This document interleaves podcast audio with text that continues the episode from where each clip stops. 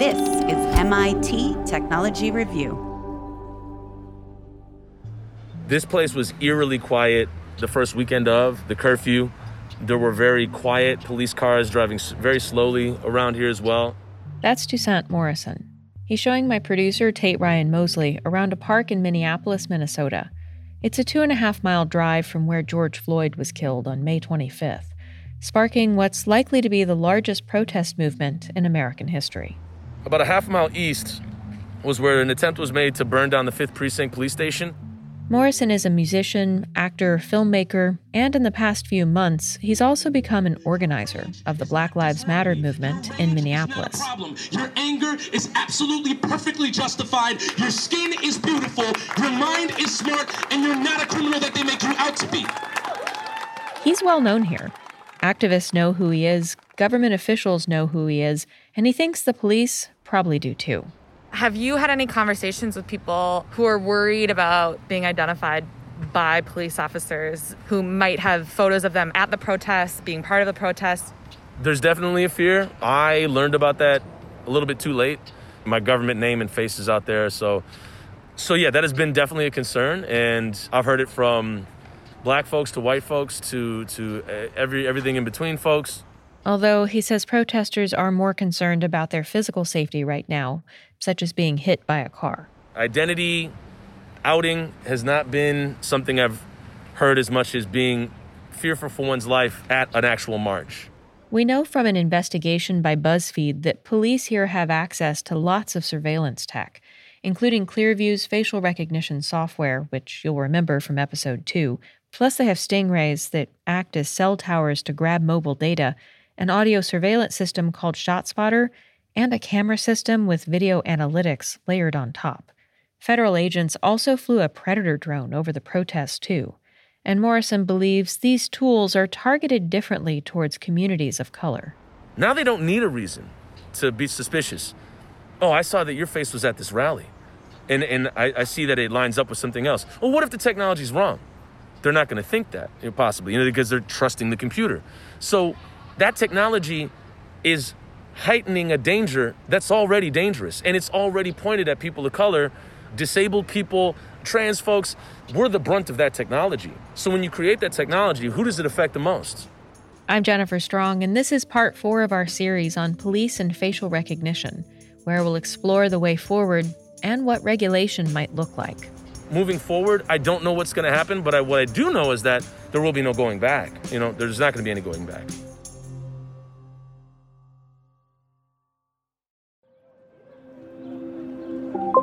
Hmm.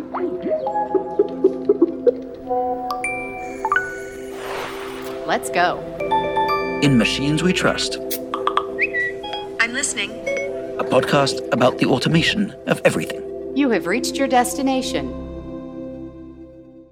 We don't know if police are using face recognition on the current wave of protests, but we do know two things. One, that many of them have the ability to do so, and two, it's happened in the past. Jameson Spivak is a policy associate at the Center for Privacy and Technology, which is an independent think tank that's based at Georgetown Law School. Back in 2015, police in Baltimore used social media tracking on people protesting the death of Freddie Gray. Facial recognition helped police identify protesters with outstanding warrants, and they arrested them directly from the crowds. Spivak is worried about what this means for free speech if it continues. This is really troubling because it discourages political speech and participation, which is protected by the First Amendment. So if people think they're being identified or arrested for a crime completely unrelated to the protests, they're not going to attend. So this is targeting and discouraging Black political speech specifically. And more broadly, it shifts the balance of power significantly towards governments. It gives them the ability to identify and track many people from a distance and in secret. And the government has never had the ability to surveil the public like this. This is essentially a workaround that allows police to run warrantless searches. This is how he sees regulations starting to take shape. One option that has already been discussed and that already has been put into place is to just ban police use of this technology overall. It's flawed. It facilitates unprecedented level of government surveillance, and police have been shown to misuse it. Similarly, another option is to place a moratorium on police use of face recognition. And what this does is it gives the public and elected officials time to get up to speed on what this technology is, how it works, how police are using it. And then another option is to just pass regulation that allows police to use it but has certain restrictions on their ability to use it. Over the course of this reporting, we've spoken to several people who believe reforming the use of Face ID just isn't possible the ACLU says it should be nationally outlawed. And so I'm curious what type of regulation he thinks would really make a difference.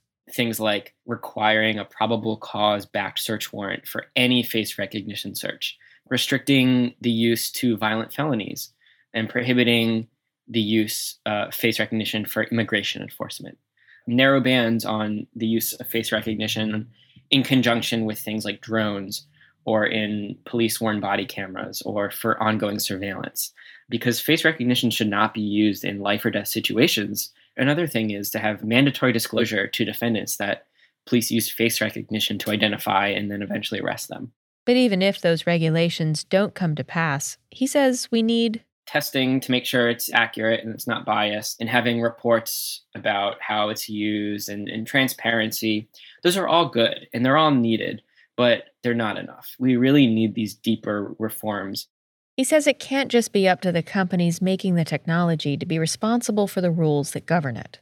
We need to be very vigilant and ask ourselves are the things that these companies supporting in terms of legislation are they really going to protect people or is it just a way for the companies to have clarity about how the technology is regulated but not really regulate it in a way that's strong enough that actually protects people and then actually really affects the company's ability to produce it.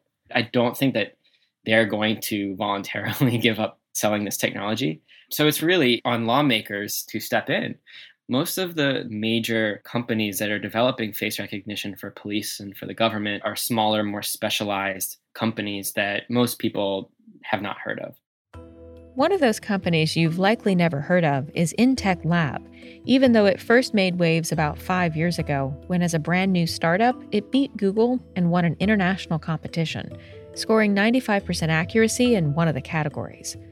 Since then, the Russian company has repeatedly won biometrics competitions held by companies such as Amazon, by U.S. government agencies, and universities. And the founder of the company is this man. Artem Kukharenko NtechLab is best known for its app called FindFace, which lets people search social media profiles with photos on their phones. FindFace, is it meant for a certain group of people or you want it to be available to anybody on social media? It was available for anybody in the internet. This is how John Oliver described the app during a recent episode of HBO's Last Week Tonight. If you want a sense of just how terrifying this technology could be if it becomes part of everyday life, just watch as a Russian TV presenter demonstrates an app called Find Face. If you find yourself in a cafe with an attractive girl and you don't have the guts to approach her, no problem. All you need is a smartphone and the application Find Face. The man in this video uses the app to take a photo of a woman at a different table. It instantly pulls up her profile on Russia's version of Facebook. Just imagine that from a woman's perspective. I'll pick you up from your place at 8. Don't worry, I already know where you live. The app was a viral hit, but these days NtechLab's attention is on live facial recognition, meaning the algorithm works in video in real time. A system they installed in the city of Moscow is believed to be among the largest of this type in the world. Right now, more than 100,000 video cameras is connected to the system, and the system proved to be very uh, helpful and useful to the city so 100,000 video cameras capturing a billion faces per month. And he claims the system is very, very accurate. So it's uh, only one false accept for 10 billion of comparisons. It's one and 10 zeros. That kind of accuracy is unheard of, but we can't say it's impossible either, and I'll get to why in just a moment. What we do know is it's much harder to achieve accuracy on live video than it is on photos. Earlier in this series, we talked about trials of live facial recognition by London police that produced an accuracy rate of about 20%, and another one in New York City that, during its testing period, didn't produce even one correct match. But in Moscow, Kukharenko says his system is being used to solve crimes in real time, including at the world's largest soccer competition. During the FIFA World Cup in 2018 uh, in Moscow, more than 100 criminals was caught due to the system. NtechLab works with more than 100 clients in 20 countries, including US chipmaker Nvidia and the Chinese telecom Huawei. It also has smart city projects in Dubai, fintech projects in Europe, and retail partnerships in North and South America. The company submits some of their algorithms for testing by the US government. But he says they can't do that for their most advanced work because NIST, or the National Institute of Standards and Technology, tests facial recognition algorithms on photos, and his latest systems use video. Their test is quite far from real life scenarios. And if government bodies don't catch up with the tech, companies are more or less left to audit themselves. Leader companies in the field have their own tests in our company, we have uh, a lot of different tests before we send it to production. But uh, the problem is that there is no uh, independent test which will be open uh, where uh, anyone could see and anyone could test all algorithms. This summer, NtechLab added silhouette detection to their video platform. It's used to identify people in profile. They've also taken on a new role with the global pandemic measure distance between people and find areas where a lot of people standing close to each other uh, so that the city could uh, improve the processes which are happening in these areas. It's uh, also helped to stop uh, expansion of coronavirus in Moscow. Now, but as we are in the middle of this global pandemic, how well does the technology work when someone's wearing a mask? It works with the same accuracy as without mask, so it's uh, almost the same accuracy. And we also have special algorithm which can uh, could tell uh, whether there is a mask on uh, a person and uh, whether it's correctly weared or not. Wearing a mask has typically caused the accuracy of these systems to drop, including in a pre pandemic test of NtechLab by NIST. But the pandemic has created something of an arms race between companies trying to build systems that can read masked faces. The agency also says the company's algorithms are often among the more accurate they test. We simply don't know. But masked or not, face recognition isn't the only thing happening on those video feeds. Car detection, license plate recognition, and we combine all this video analytics together so that it can work as a whole system and extract uh, as much information from the video stream as possible.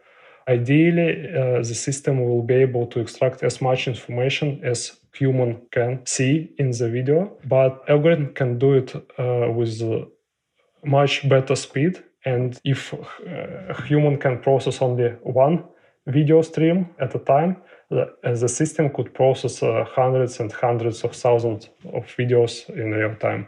Do you ever worry that somebody might take all of your hard work and use it to build a world you don't really want to live in? Uh, I, I don't. Uh, I don't actually believe in this scenario because it's a it's a good scenario for the movie, but it's a very unlikely scenario in real life.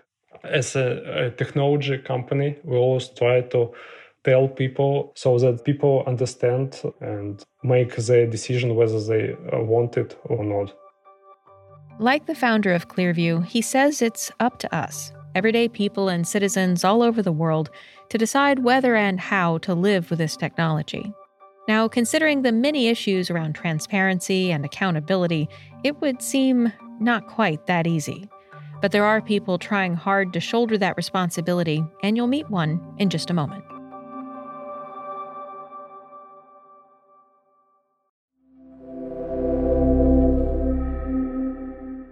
I guess the journey to where we are today has arisen from this first sort of cracking the rose colored lenses of this is a technology that works and demonstrating that it doesn't work for very specific people.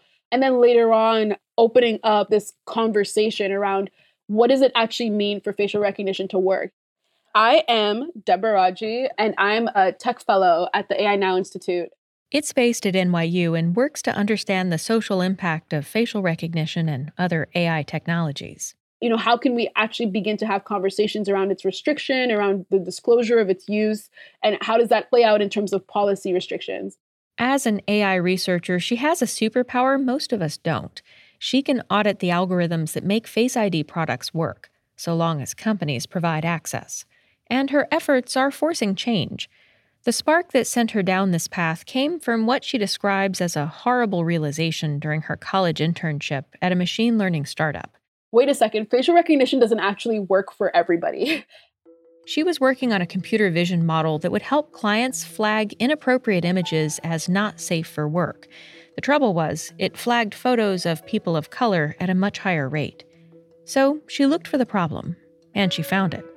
The model was learning to recognize not safe imagery from pornography and safe imagery from stock photos. It turns out porn is much more diverse, and that diversity caused the model to automatically associate dark skin with salacious content. The startup refused to do anything about it, so she went to work on these issues with a woman we met earlier in this series, Joy Buolamwini, who, as a grad student, made a more diverse and balanced data set, and they used it to audit algorithms and Face ID products already out on the market. This work has a whole lot to do with today's understanding of how these products fail women and people of color. But it came at a cost the computer vision community at that time wasn't having these conversations around ethics and society and fairness. Like now we're a lot more comfortable with this work, but there was a time when even the research community was also very hostile and questioning sort of like what is this? What what's your point here? You know, what's the significance of this? That changed over time, and she says she's found support within the companies they audit too.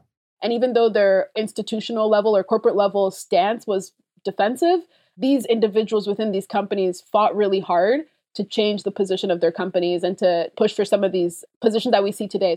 Amazon and Microsoft recently put a pause on selling their Face ID systems to law enforcement. IBM stopped working on it altogether. There's this kind of additional acknowledgement with these moratoriums to say, wait, and actually, while this nuanced conversation is happening with respect to establishing this policy and this regulation that we desperately need, we're not going to sell that technology at the same time. And I think that realization and that gap is an important step forward in the conversation. So there is urgency to this moment, which she is calling a pause. And during this pause, there's a lot we need to sort out. But if we rely on tech companies to go all the way with regulation, they're always going to fall short. And she warns Face ID is just the tip of the iceberg. It's much easier to have this conversation about faces than it is to have it about insurance data or medical data or you know even some of these social security systems. Even though this exact situation of this disproportionate performance also applies to those cases. So going forward she wants disclosure and transparency. She's also calling for a proper evaluation system. Ultimately though a lot of the power is in the hands of the policymakers because big tech companies should definitely not be controlling the conversation. We may be at an inflection point in our relationship with facial recognition and with how it gets used. And yet, it seems safe to say the adoption of this tech is likely to continue at a breakneck pace, leaving our understanding of its power and impact in the dust. Unless we really do stop and take a breath and set some rules for who gets access to images of our faces and what they can do with them. 22nd Street, Times Square. Next episode, we go swabbing for coronavirus on the New York City subway as we explore AI's role in getting the world's public transit systems back up and moving. This episode was reported and produced by me, Tate Ryan Mosley, Emma Cillekens, and Karen Hao. We had help from Benji Rosen. We're edited by Michael Reilly and Gideon Lichfield. Our technical director is Jacob Gorski. We'll see you back here in a couple of weeks. Thanks for listening. I'm Jennifer Strong. This is MIT Technology Review.